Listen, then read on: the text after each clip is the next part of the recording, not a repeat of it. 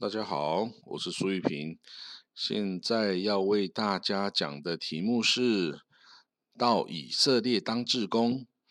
呃，你曾经想过到以色列当志工吗？你曾经想要出国，然后做国际志工，为其他国家的弱势族群奉献心力吗？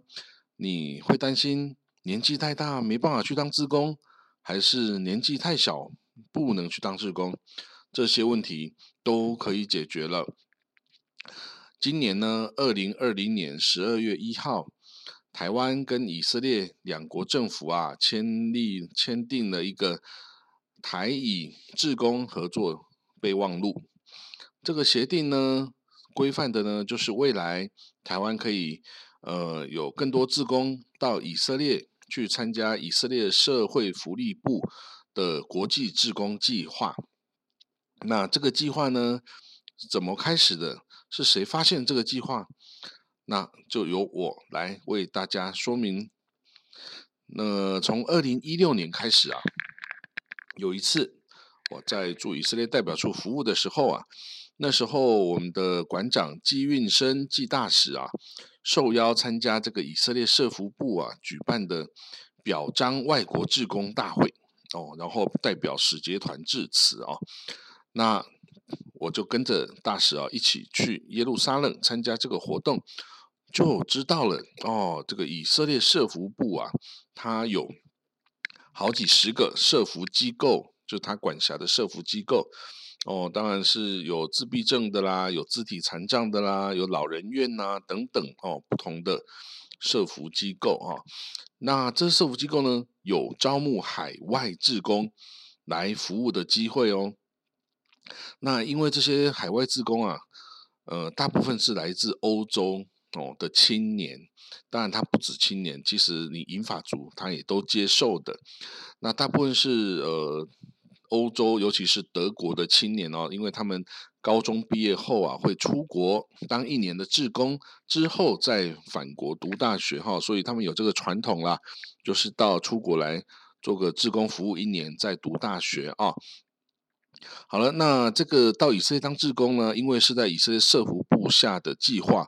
所以呢，这个国际志工哈来到以色列后，他会在一个社福机构中，这个受他聘雇，然后包吃包住，还有零用钱，也就是说他会提供他饮食，提供他居住的地方，还会给他零用钱。那因为呢，这是政府机构的计划哈，所以他对这些海外职工的保障哦是做得非常好的。所以呢，我就开始了大力的推动这个业务啊。那我首先我就出公文给我们的教育部，然后再由教育部去通知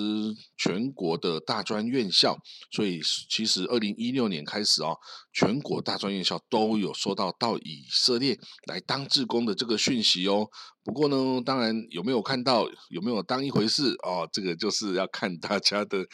这个这个。的心力了哈，那这个计划呢，因为啊，他是到以色列包吃包住啊，还有零用钱哈，所以呢，你不管你是家里有没有钱哦，家庭经济状况怎么样，基本上你都可以。哦，来来来参加这个计划的哦。那当然呢，你如果说没有很多钱的话，你在以色列就不要到处去玩，花很多无谓的金钱。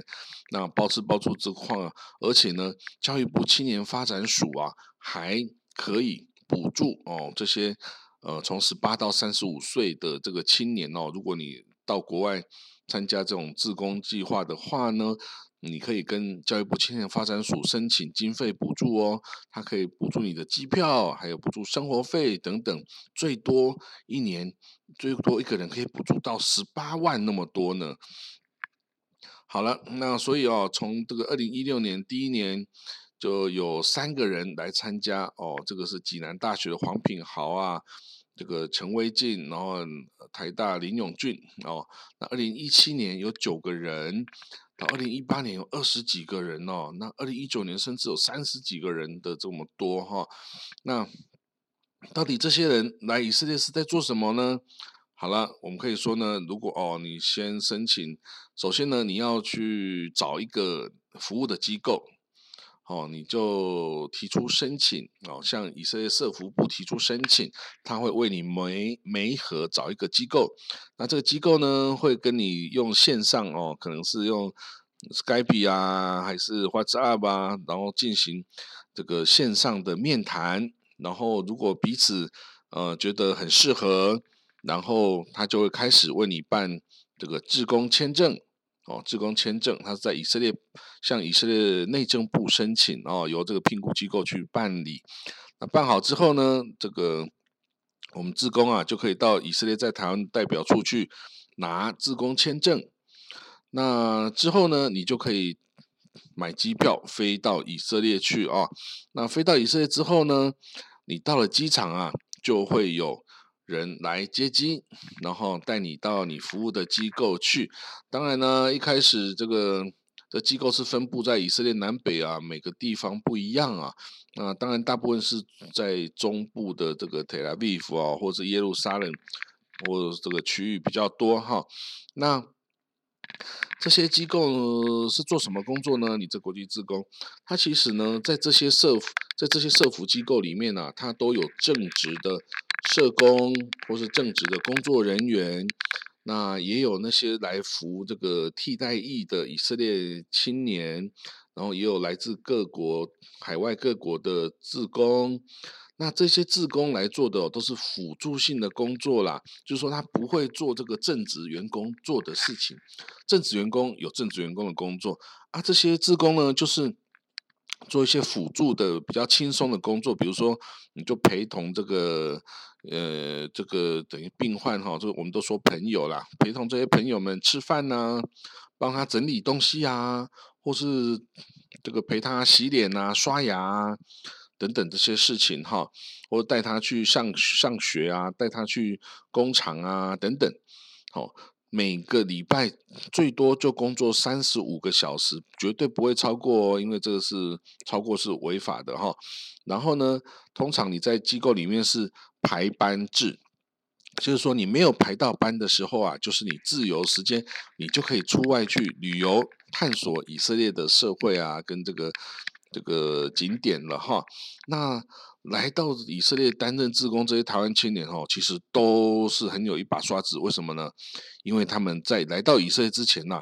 肯定要克服很多障碍。最大一关就是爸妈一定会反对哦。为什么呢？因为大家觉得以色列很危险啊。这个如果你没来过以色列，你真的会觉得这很危险。但是如果呢，你来过，你。来过待个一个礼拜、两个礼拜回去，你就会知道这里安全的不得了哦。那很多呢来的人呢，在这里服务一段时间，三个月，或是六个月，或是有的人一年，都会这个不由自主的爱上这个以色列这块土地哈。因为呢，这以色列这个地方哦，跟台湾真的有很多相似的地方，那探索起来哦很有意思。而且呢，这些人呢，这些职工啊，来到以色列之后啊。这个驻以色列代表处这个苏秘书哈，就是我，然后我就会请他们见面哦，然后吃一吃一顿大餐哦，然后聊一聊他们在以色列的工作的机构里面工作的生活状况啊，然后甚至哈苏秘书啊，还请这个每一位啊结束工作回台湾的志工啊，都交一篇心得报告。哦，还要加上图片哦，然后以后准备打算要统整起来，要出书哈。好，那这个呢？此外呢，说明书啊也会帮所有有需要的志工啊制作一个服务证明书哦，还把它互背哦，让大家回台湾以后啊，不管是求学啊、求职啊，都可以拿来做证明使用。那台湾的职工啊，比起外国职工，有个很不一样的地方哦。我听过很多人、很多机构反映，就是呢，很多欧洲的青年呐，他来以色列当职工哈，他就是都是经过这种招募组织、招募机构安排哈，然后来这里，就是它是一个很有机制哦，很安排很好的一个的管道来做的。那这样子来的青年哈。就是怎么说呢？欧洲青年都比较有个人主义啦，自我的意识比较浓厚啦。就是说，他们呃不愿意，通常不会愿意做这个超出工作范围，或是多做一点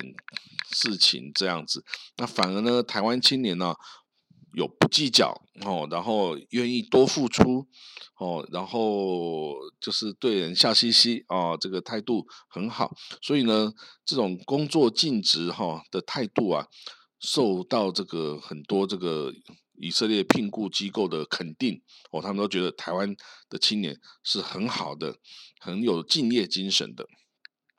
而这个自工计划推广呢，很多这个台湾青年来啊，都收获非常丰硕了哦。那当然回去也都是有很好的出路，因为他们很勇于跟这个国外接触哦，这个精神真的是很难得啦。那当然